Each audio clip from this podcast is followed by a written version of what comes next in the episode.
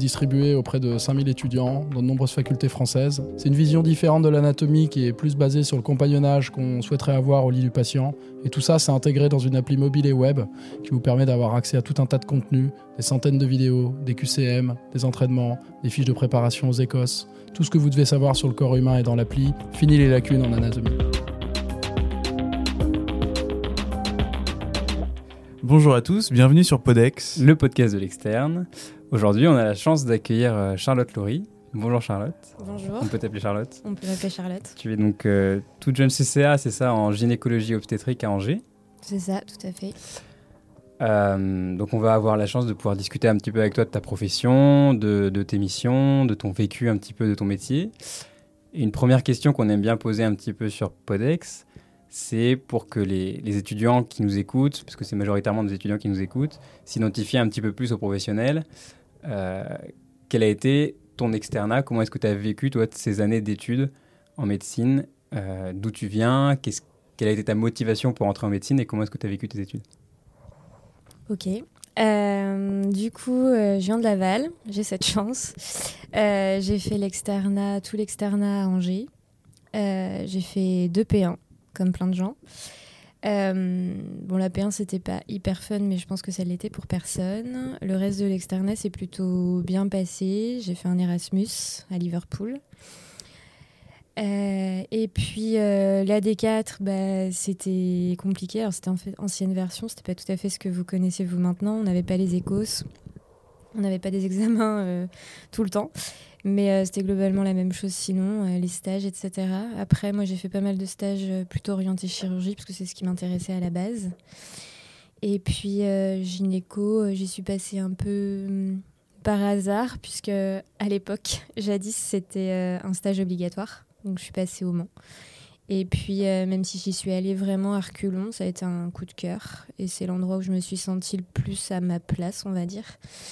Et donc, euh, malgré une franche hésitation de par euh, la réputation de la gynéco au moment du choix, c'est quand même là que j'ai fini. Et pour l'instant, je regrette pas. Donc tu avais un attrait marqué par la chirurgie avant, avant la gynécologie obstétrique? Oui, oui, largement. euh, j'ai fait, j'ai fait médecine initialement vraiment dans l'idée de la chirurgie.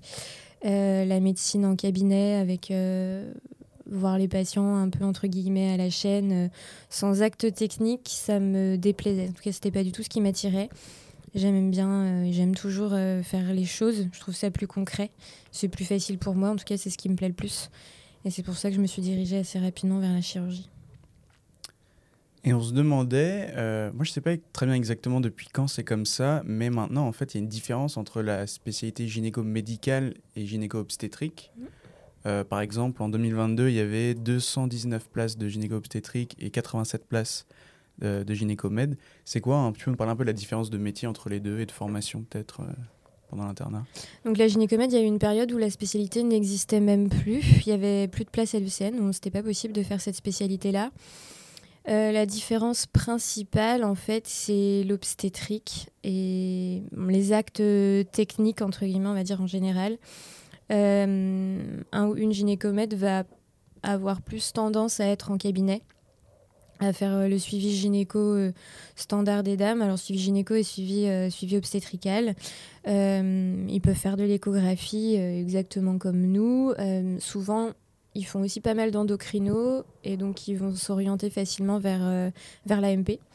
Donc ils sont tout à fait à même de pouvoir faire les ponctions d'ovocytes, etc. Ça dépend des centres, mais c'est tout à fait possible. Par contre, toute la partie chirurgicale, toute la partie activité de garde, toute la partie gestion d'une salle d'accouchement, ça c'est réservé aux gynécologues obstétriciens. C'est la principale différence. Après, les gynécomèdes, pendant leur internat, ils passent avec nous en, stage. Je pense que vous en avez vu certains, notamment euh, au Mans, où là, ils ont exactement le même statut qu'un interne de gynéco-ops. Euh, Cholet aussi également. Ici, c'est un peu plus compliqué au CHU. Euh, souvent, ils passent en, en AMP et hum, les, chefs, enfin, la politique locale fait que pendant les gardes, ils sont vraiment orientés urgence gynéco. Mais par contre, ils font pas de salle d'accouchement. Donc après, on s'adapte en fonction des projets, puisque ces dernières euh, années, on a eu euh, plusieurs, enfin, au moins un et un deuxième potentiellement en cours droit remords vers notre spécialité. Donc là, on s'adapte pour qu'ils aient euh, accès à, la salle DAC, mais c'est la vraie grosse différence. Hum, ils sont beaucoup plus orientés, suivis, suivis vraiment purement médical. D'accord. Et donc ensuite, tu disais l'AMP et puis éventuellement en ville des suivis de, de, patientes. Ouais, tout à fait. Ils peuvent, ils peuvent ouvrir leur cabinet, faire des suivis de dames pour le suivi gynéco, les suivis de grossesse, les échographies. Là-dessus, ils n'ont pas de différence avec nous. Euh, ils peuvent avoir une activité hospitalière, une activité euh, plutôt euh, ambulatoire, enfin en ville. Comme nous, finalement, nous, on peut aussi s'installer en ville par la suite et arrêter l'activité de garde. C'est le vrai gros avantage, mais vous en parlerez peut-être après, de notre spécialité où on peut tout à fait commencer en hôpital et puis partir après dans notre cabinet pour arrêter l'activité de garde et avoir une vie un peu plus tranquille parfois. Mais justement, par rapport aux gardes, par rapport à la vie compliquée, par rapport à Enfin, nous, on a quand même euh, des échos comme quoi l'internat de gynéco-obstétrique, il est quand même assez demandeur, euh, assez prenant et avec euh, beaucoup de temps de présence à l'hôpital. Comment est-ce que toi, du coup, avec peut-être un petit peu de recul maintenant, tu as, vécu ton internat et est-ce que, est que tu dirais que, peut-être par rapport à l'externat, je suppose que c'est complètement différent et c'est un autre rythme, est-ce que tu as trouvé ça difficile Est-ce que tu as trouvé ça prenant Est-ce que ça t'a demandé des sacrifices? Euh, L'Internet gynécops, il n'est pas facile, mais je pense pas qu'il soit plus difficile qu'un autre. Euh, notre particularité, ce qui colle aussi à la spécialité urologique, c'est qu'on est, euh, est assez médico-chir. Et quand on arrive au début de l'internat, bah, en fait, on a un peu l'impression de recommencer à zéro pour plein de choses. Vous apprenez, vous apprenez plein de trucs à l'ECN hein, pour la gestion gynéco, la gestion des urgences, etc. Mais finalement, dès qu'on arrive aux urgences gynéco, il faut apprendre à faire de l'échographie, il faut euh, apprendre euh, des petits gestes chirurgicaux au début qui finalement deviennent un peu plus intenses au fur et à mesure. En salle de naissance, interpréter un rythme cardiaque fœtal, euh, gérer l'urgence, les questions des sages-femmes, que ce soit en consultation ou, en salle, on se sent vite un peu débordé. donc au début, c'est ça souvent qui est difficile en fait, c'est qu'on se sent vite dépassé, débordé par la situation avec un téléphone de garde qui va sonner euh, toutes les trois minutes parfois. Euh, en fonction des, chefs, tout le monde n'est pas disponible de la même façon, que ce soit en plein jour ou que ce soit euh, de nuit en garde. Donc c'est ça qu'il faut apprendre à gérer. Après, on a une courbe d'apprentissage qui est, assez rapide, qui est assez impressionnante. Nos pupilles qui ont commencé en, en novembre, ils sont déjà capables de faire plein de choses tout seuls, de réfléchir à plein de situations et ils sont à deux mois d'internat. Je pense que c'est une spécialité où quand on s'engage dedans, faut être assez, euh, faut être assez dynamique, quoi. Faut pas avoir les deux pieds dans le même sabot, faut oser y aller, et puis faut oser poser les questions. On a des situations, on a quand même euh, la plupart du temps deux vies en jeu on a la maman puis le bébé et il faut savoir euh, poser des questions pour euh, pouvoir progresser, il faut savoir réagir et si on ne sait pas, c'est pas grave. Euh, même au CHU, même avec des chefs qui n'ont pas toujours l'air hyper ouverts pour les questions, mais c'est ce que j'explique aux, petits, on est les plus vieux, on est là pour, on est là pour driver, donc faut y aller. Après, le reste de l'internat, moi je l'ai hyper bien vécu dans le sens où j'étais assez sûre de, de ma décision. Euh, le fait d'avoir euh, des situations euh, dramatiques qui te minent le moral, on a des annonces qui sont pas toujours évidentes à faire, ou parfois des annonces qui nous paraissent banales, mais pour un couple, c'est la fin d'un projet sur très long terme. Euh, ça peut nous bousiller la journée quand ça commence euh, dès le matin, mais au final, on a toujours euh, une situation derrière, un accouchement qui se passe bien, un couple qui est plutôt content, ou, une dame qu'on a bien prise en charge qui nous permet de, remonter notre journée. Donc ça peut être des hauts et des bas, mais il y a toujours un truc qui, qui nous fait dire qu'on fait pas ça pour rien. Donc tu veux dire que dans l'activité, il y a enfin, tu rattrapes les, les annonces difficiles par les bonnes nouvelles, les accouchements qui se passent bien. c'est ça. C'est euh, c'est vraiment. Euh, et puis même après, en fait, c'est si vous êtes orienté un peu plus euh, cancéro ou même, disons, aux urgences gynéco, vous voyez une patiente avec très clairement, cliniquement, même si vous n'avez pas l'analyse anapète, un cancer du sein, bah, par la suite, vous êtes appelé en salle de naissance, vous faites un accouchement, vous rendez des gens contents et ça, hum, ça diminue un petit peu la difficulté de certaines situations. Toi, tu trouves Ça un équilibre dans ça. Ouais, c'est ça. C'est vrai que c'est peut-être une des rares spécialités où il n'y a pas que de la pathologie dans la partie obstétrique. euh, C'est exactement ça en fait. Nos patientes enceintes, elles ne sont pas malades. Pour Mm. la plupart du temps, on est quand même appelé euh, entre guillemets juste pour un accouchement qui est peut-être un peu plus compliqué que prévu, mais ça reste une naissance. Euh, et ça, ça fait du bien en fait d'avoir des gens qui ne sont pas malades. Moi, ça me plaisait bien aussi d'avoir affaire à, à des patientes, à des patientes jeunes. Pas une liste d'antécédents longue comme le bras et des médicaments qu'on connaît pas quoi. Et justement, par rapport à la prise en charge des patientes, c'est assez particulier la gynéco-obstétrique parce que, euh, on en parlait récemment avec une co-externe aussi, euh, euh, évidemment, quand, quand c'est en dehors de l'obstétrique, vous renvoyez facilement à droite à gauche, mais tout ce qui est obstétrique, c'est les gynéco-obstétriciens qui s'en occupent de A à Z en fait. Et vous avez vraiment un suivi euh, vachement diversifié, vachement large sur plein de plans de la santé de la femme. Et ça doit être assez sympa justement de pouvoir, comme tu disais, pas avoir... euh, pas faire toujours la même activité et de pouvoir euh, changer un petit peu entre la salle d'accouchement, le bloc, les urgences. Bah, on, est, on est très autonome en fait, puisque tant sur le versant obstétrical que sur le versant gynécologique, une patiente purement gynéco avec un souci, je sais pas, de ménométrorragie, l'échographie, on peut la faire. Euh, Enfin, tout, tout notre bilan d'imagerie, on peut le faire quasiment. On a rarement besoin d'une IRM, sauf bien sûr sur le versant cancéro, endométriose, mais c'est quand même pas la majorité de nos dames. On fait nos propres diagnostics, on pose nos indications opératoires, et ça, c'est assez agréable de pas être dépendant des autres spécialités. Et si vous voulez, si par exemple, euh, là ce que tu préfères donc c'est la chirurgie, Mm. euh, est-ce que si tu voulais faire que de la salle d'accouchement, ce serait possible ou est-ce que tu pourrais en faire, euh, disons, je sais pas, moins à 60% et moins du reste ou euh, Alors, il y a des personnes qui sont un peu plus orientées obstétriques. Après, euh, c'est des, des médecins qui vont faire quand même du suivi de grossesse, parfois aussi de l'échographie. Donc, par suivi de grossesse, j'entends les suivis de grossesse euh, compliqués. En général, l'obstétricien, en tout cas à l'hôpital, hein, c'est pas le cas, c'est pas pareil en ville, mais à l'hôpital, l'obstétricien, il va vraiment voir des patientes avec des pathologies particulières, des suivis euh, un peu plus intenses. Euh, on n'a pas en tout cas de gynéco-op spécialisé exclusivement en salle d'accouchement. D'une part parce que euh, faire la salle d'accouchement tous les jours c'est épuisant. Je pense que c'est pas euh, pas la meilleure idée. C'est une charge mentale qui est monstrueuse, même si euh, en salle d'accouchement vous avez l'impression parfois que c'est hyper calme. Pour autant, on a plein d'appels à droite à gauche euh, pour des avis. Donc vraiment faire ça tous les jours, je pense que c'est pas du tout une bonne idée.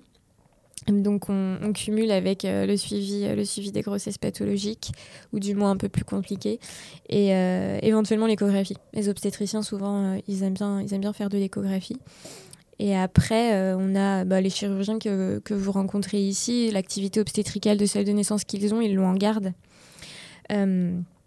Qu'ils euh, souhaitent conserver puisqu'ils travaillent ici. Il y a des, euh, il y a des, euh, des maternités, enfin pas des maternités, mais des, des cliniques privées où pour le coup il n'y a pas de maternité, donc il n'y a pas d'accouchement, mais pour autant il y a une activité chirurgicale gynécologique.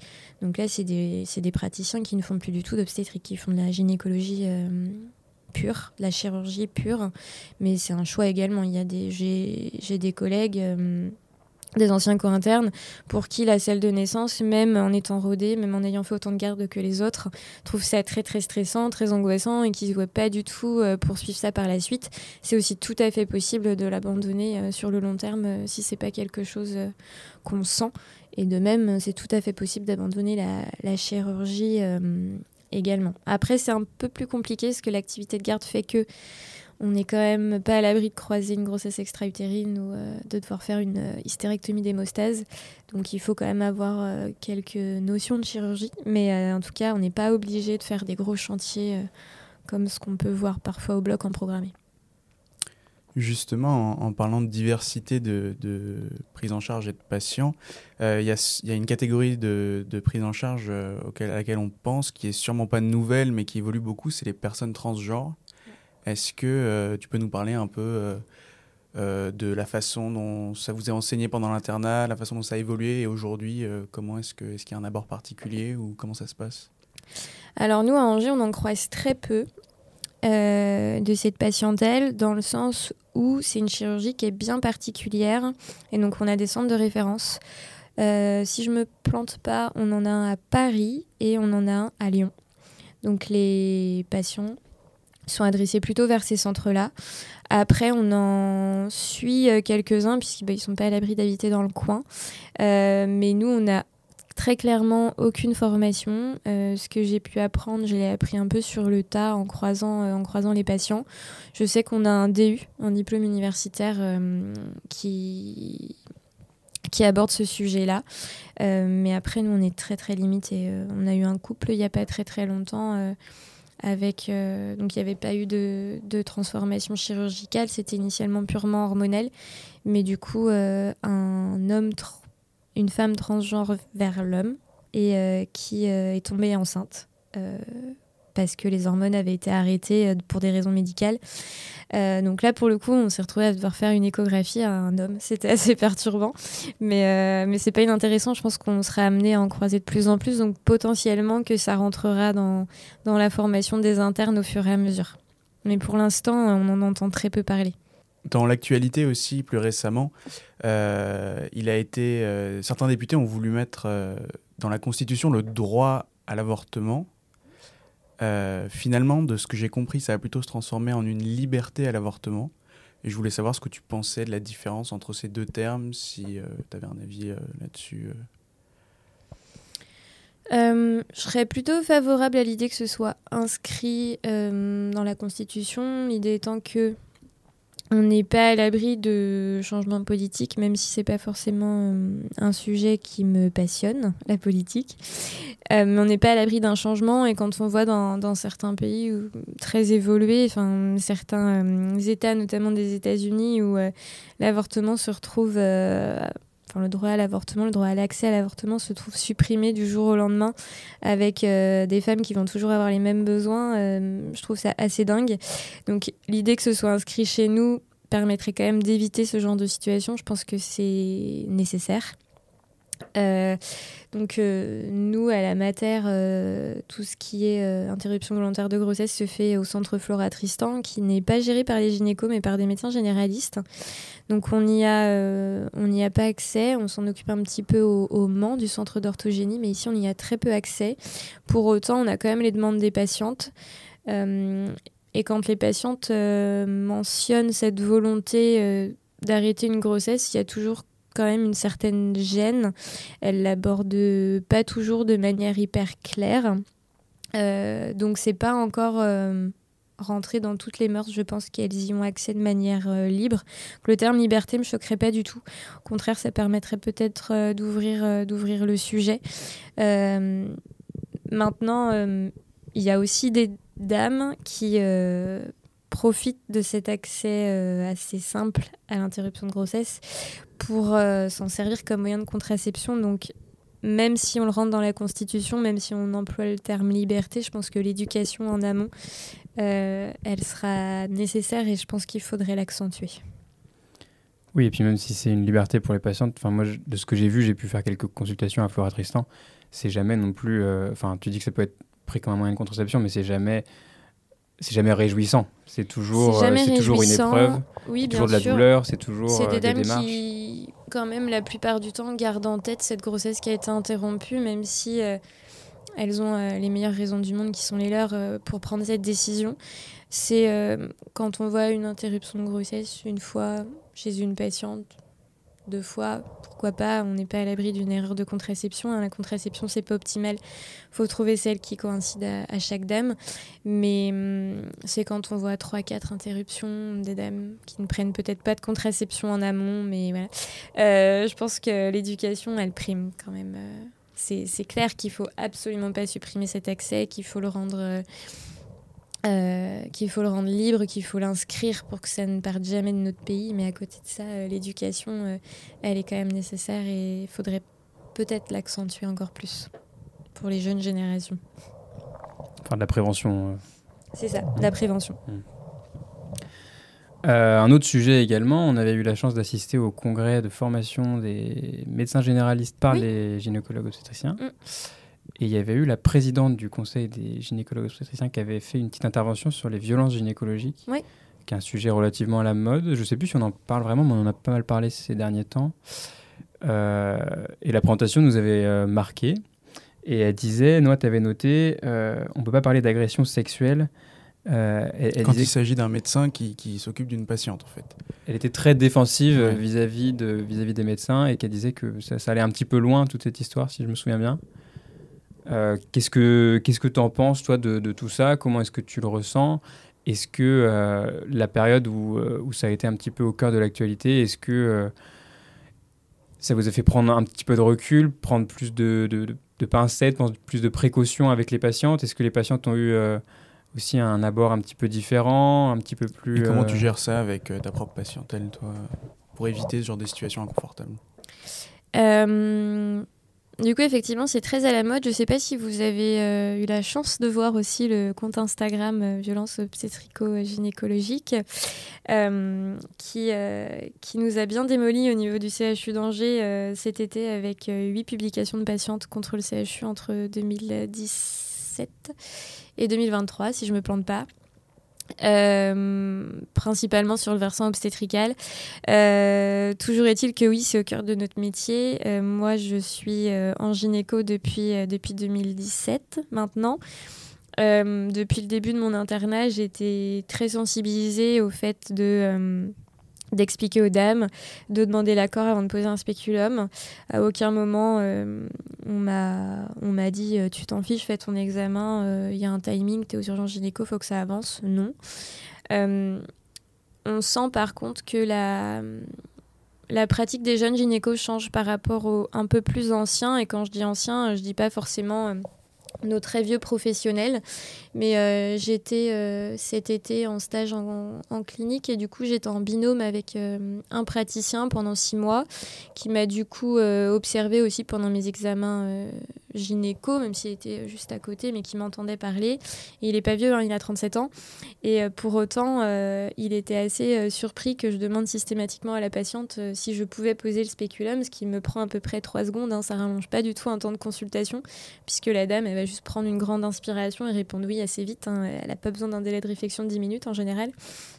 Euh, et ça, il a pas mal apprécié. Et du coup, lui-même s'est dit qu'il allait peut-être changer un peu ses pratiques, même si dans son examen, c'était pas du tout, euh, c'était pas du tout une brute.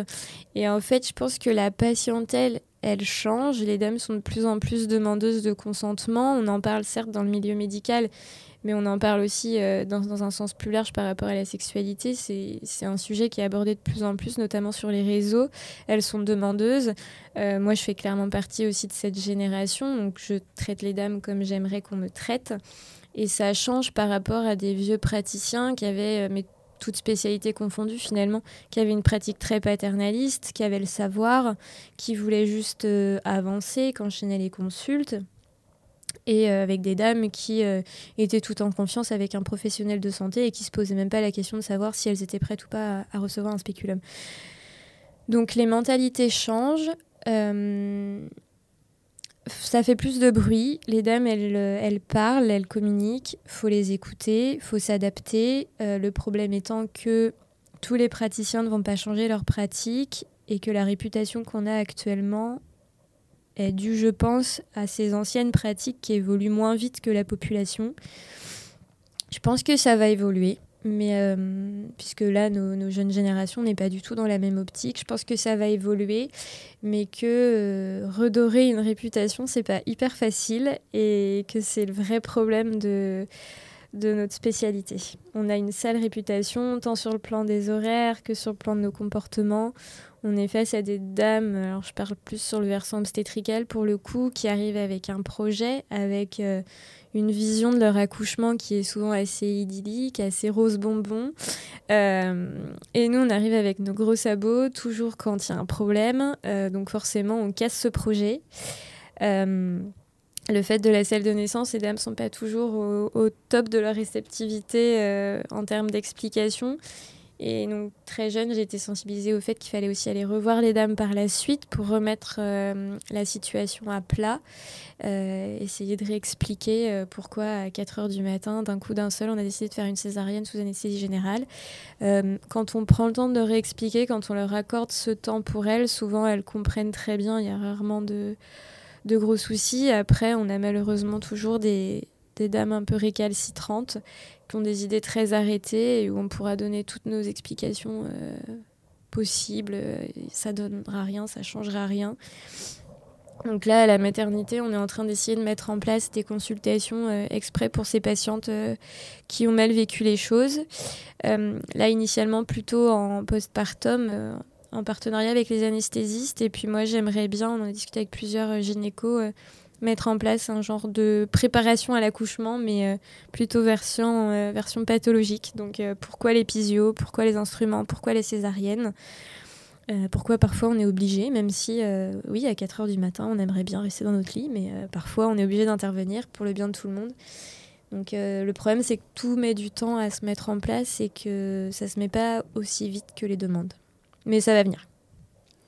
Tu parlais justement de, de projets de naissance idéalisés, de, d'accouchement idéalisé. on voulait avoir ton avis justement sur l'accouchement à domicile et euh, l'accouchement avec euh, voilà projet physiologique, euh, des patientes qui qui souhaitent pas accoucher de naissance à l'hôpital. On en a de plus en plus. C'est très à la mode. C'est la mode du naturel, donc c'est la mode du sans hormones, du sans médecin, du surtout pas médicalisé, puisque l'argument des dames c'est depuis la nuit des temps les patientes accouchent. C'est vrai. Depuis la nuit des temps, les patientes accouchent. Maintenant, depuis la nuit des temps, on a aussi une mortalité maternelle et une mortalité néonatale.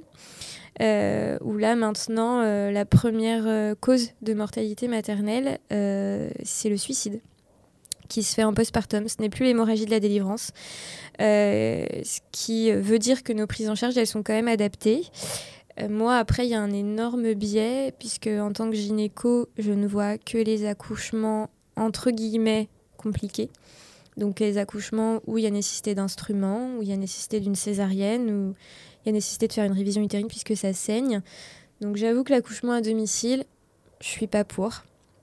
Mais euh, parce que je pense on ne voit que des accouchements euh, plus ou moins compliqués. Euh, les sages-femmes auront peut-être un avis différent. Vous verrez bien si vous posez les mêmes questions à, à, leur, profession. Euh, je pense que notre pays n'est pas du tout organisé pour euh, faire des accouchements à domicile euh, de manière complètement sécuritaire. Enfin, suffit d'appeler le SAMU, nous, pour faire juste un transfert de patientes médicalisées d'un bâtiment à l'autre. Ça nous prend une heure. imaginez quand vous habitez au fin fond du Maine-et-Loire que vous devez attendre le SAMU parce que grande catastrophe, le temps d'arriver ici, vous avez déjà perdu 4 litres. Hein. ça peut aller très très très vite. Alors euh, oui, tout ne se passe pas toujours mal, c'est indéniable, mais je pense qu'il faut se méfier du, tout beau, tout rose. Nos, patientes, elles font des préparations à l'accouchement, hein, mais pour avoir discuté avec des copines qui ne sont pas du tout dans le milieu médical ou paramédical, euh, le mot césarienne a dû être mentionné une seule fois. Elles n'avaient jamais entendu parler de ventouse ou de spatule. Et à aucun moment la césarienne avait été euh, décrite comme étant euh, une éventualité. Donc je pense qu'il y a aussi quelque chose à revoir là-dessus pour que si les dames souhaitent un accouchement à domicile, soit, mais qu'elles aient toutes les informations en main pour faire un choix libre et éclairé comme ce qu'on peut apprendre dans les livres.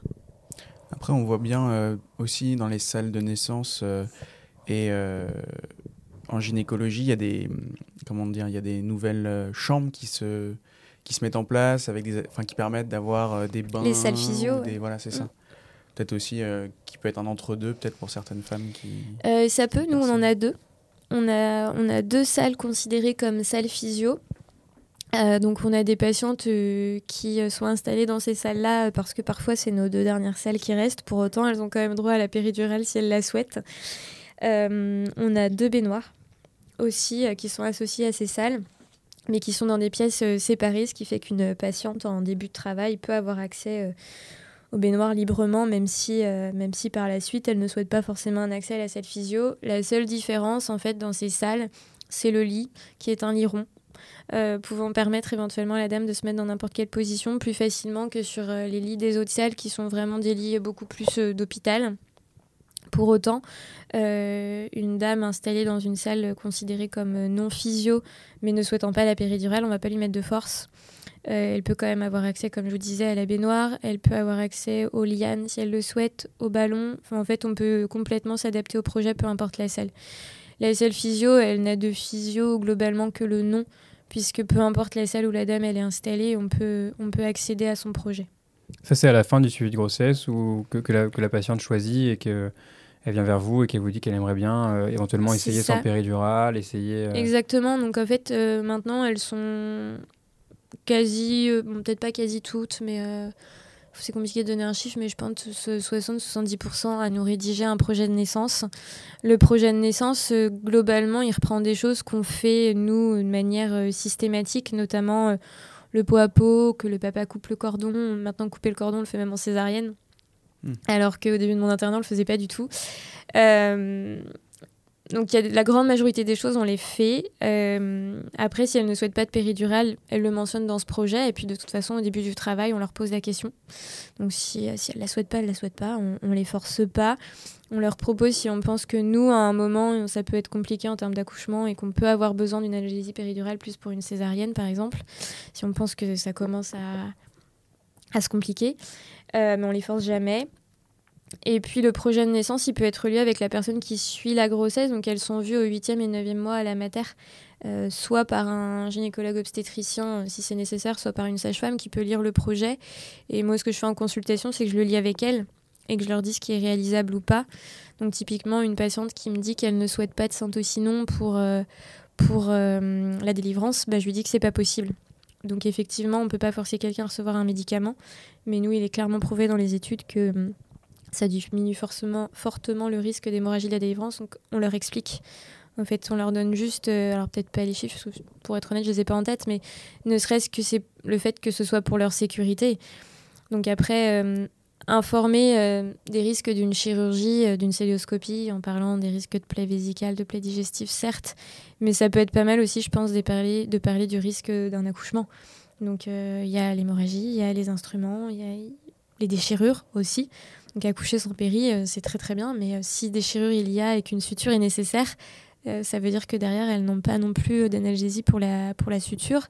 Donc tout de suite, les sutures sont plus difficiles. Elles supportent beaucoup moins les points, ce qui est complètement entendable. C'est, ça reste à vif, hein, même si on fait, on fait ce qu'on peut, c'est quand même pas optimal. Donc je pense que c'est juste important d'expliquer tout ce qui est possible en disant oui, votre projet est carrément entendable, mais ça par contre, on va discuter je pense qu'on peut s'adapter et trouver un compromis. Hmm. Euh, pour revenir peut-être rapidement sur la, sur la chirurgie gynécologique, qu'est-ce qui fait que ça t'a passionné autant par rapport à, à, d'autres chirurgies? Qu'est-ce qui fait que, euh, que, que, tu trouves ton bonheur dans la chirurgie gynécologique? Euh, pour avoir fait plusieurs spécialités initialement, j'avoue m'être orientée un peu plus vers le digestif, le viscéral, je trouvais que les montages qu'ils faisaient, euh, c'était assez intéressant. Euh, après, en vieillissant, euh, j'avais plus du tout envie de faire des chantiers. Très honnêtement, me taper 4 heures au bloc, c'était plus du tout mon délire. après, pendant mon internat, je suis passée en urologie. C'était pendant la période Covid, donc j'ai passé 7 mois. Là, pour être très honnête, j'étais pas loin de rester chez eux.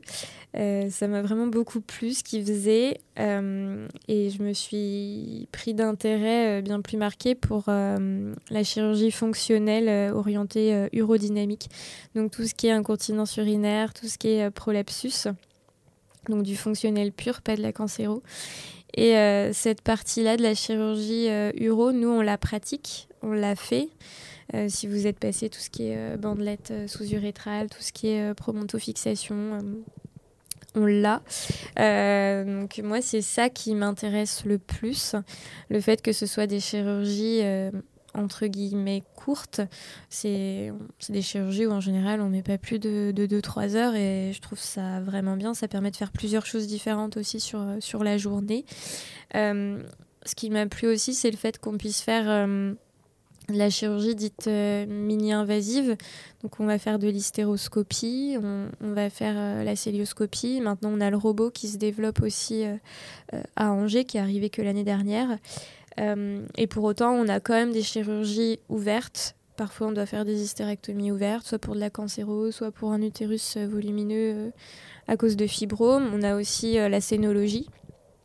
Donc ça reste une chirurgie qui est hyper diversifiée et où euh, si on veut faire euh, si on veut faire de la gynéco, qu'on veut faire de la chire, et eh ben on n'est pas obligé de finir par tout faire non plus. On peut trouver notre bonheur.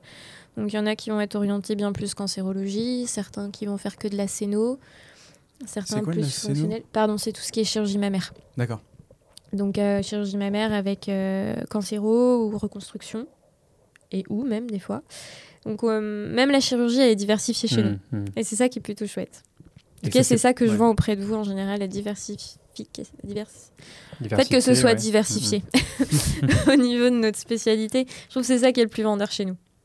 Et comme tu disais, tu peux choisir de faire plus de, de la promonto et des Tu incontinences. peux choisir, tu peux, t'es pas obligé de, de faire euh, toutes les chirurgies en long, en large, en travers. Euh, on a plutôt, euh, nous, l'état d'esprit que si on fait trop de choses différentes, on est bon nulle part.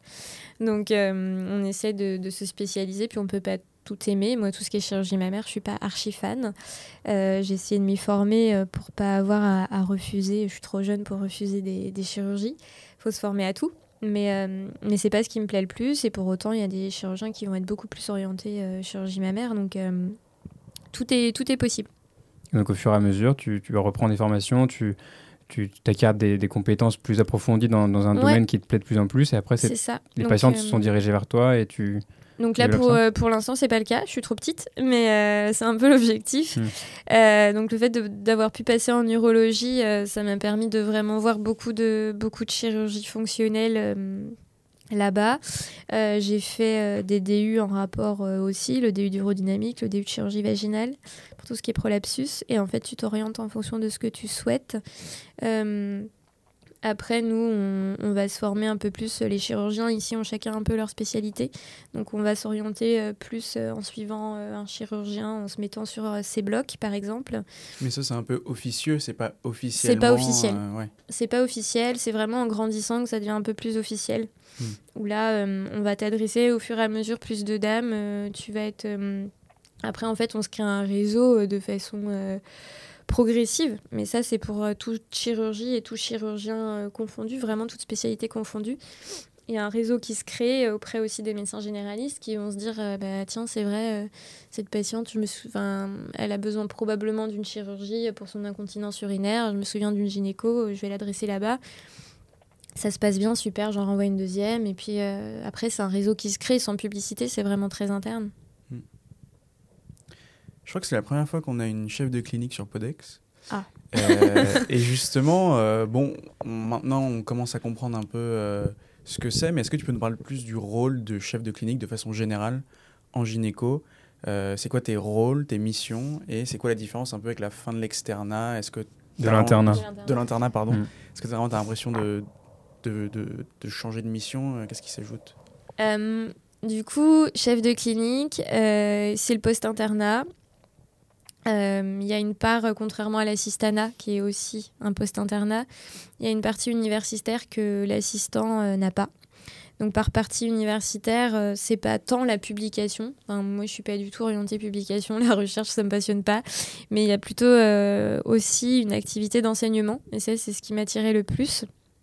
Euh, donc euh, en gynéco particulièrement, c'est les cours euh, aux externes, pour ceux qui m'ont peut-être croisé, avec maintenant les écos, et puis aussi les cours aux étudiants de sage-femme. Il y a moyen qu'on donne aussi des cours aux étudiants infirmiers, mais pour l'instant, j'ai pas, pas été réquisitionnée pour ça, ce qui est plutôt pas mal. L'activité d'encadrement de nos internes, euh, de nos piou-piou notamment, puisque euh, là, pour les six premiers mois de mon clinica, je suis assez orientée obstétrique, donc je passe un peu de temps en salle de naissance. Donc, euh, je suis au contact des, petits qui viennent d'arriver. Le fait de, de voir quasiment tout leur apprendre, de les voir progresser, ça, ça me plaisait beaucoup. Et c'est quelque chose que j'avais déjà un peu temps commencé à apercevoir avec le docteur junior, qui est arrivé très récemment. Je suis la première année des docteurs juniors.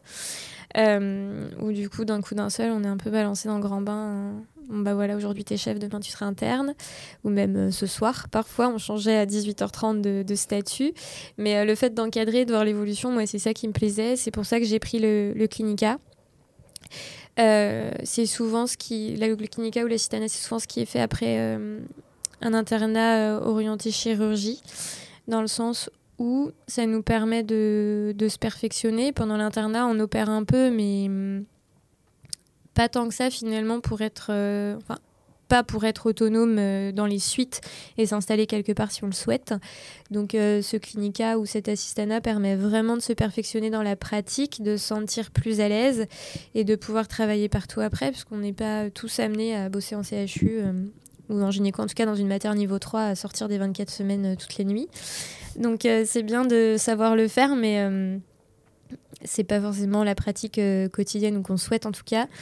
et chose importante aussi, c'est le Clinica permet par la suite d'avoir accès au secteur 2 et donc de pouvoir s'installer en clinique ou en libéral en cabinet. Et ça dure combien de temps C'est 2-3 ans? Deux ans. le Clinica, c'est deux ans. Euh, il y avait une question à un moment de savoir si avec le docteur junior, le Clinica allait être diminué à un an. C'est tout à fait possible de le faire qu'un an, mais du coup, ça ne nous donne pas accès au secteur 2. Donc, ça veut dire que tu tapes toute la partie universitaire pendant un an euh, avec peu d'avantages derrière. c'est ça. Euh, par contre, l'assistana, c'est qu'un an. Il peut être que un an combiné à la deuxième année de docteur junior et là te donner accès à tout. Euh, moi, j'ai plutôt opté pour les deux ans de clinica, puisque pour la chirurgie, et c'est un avis très personnel, je trouvais que faire qu'une seule année après l'internat, c'était trop juste pour être à l'aise en chirurgie. Et encore, même après les deux ans, c'est pas dit que je sois complètement à l'aise, mais je trouvais que c'était trop juste. Et donc, malgré ça, l'internat avec l'année docteur junior, c'est 5 ans? Euh, Maintenant, gynéco, c'est 6. Donc, on a 4 ans d'internat pur. À la fin de ces 4 années, on passe notre thèse. Donc, ce qui fait que ça fait une année de moins pour préparer la thèse. Donc, on est très vite mis dans le bain. Euh, nos PU euh, nous, nous attrapent assez rapidement avec un sujet de thèse. Et puis, euh, après la thèse, on a nos deux années de docteur junior où on est vraiment en, semi... Enfin, on est supervisé, on est en semi-autonomie. tant sur le plan obstétrical que gynécologique, puisque on a nos consultations à nous, donc on peut être amené à recruter des blocs toujours qu'on les fasse avec euh, un backup. Il faut que l'indication opératoire elle soit validée par un senior. Mais on peut opérer seul. Et puis, euh, on a la salle de naissance la journée, seul également, euh, avec toujours un, backup. On sait toujours qui appeler tel ou tel jour.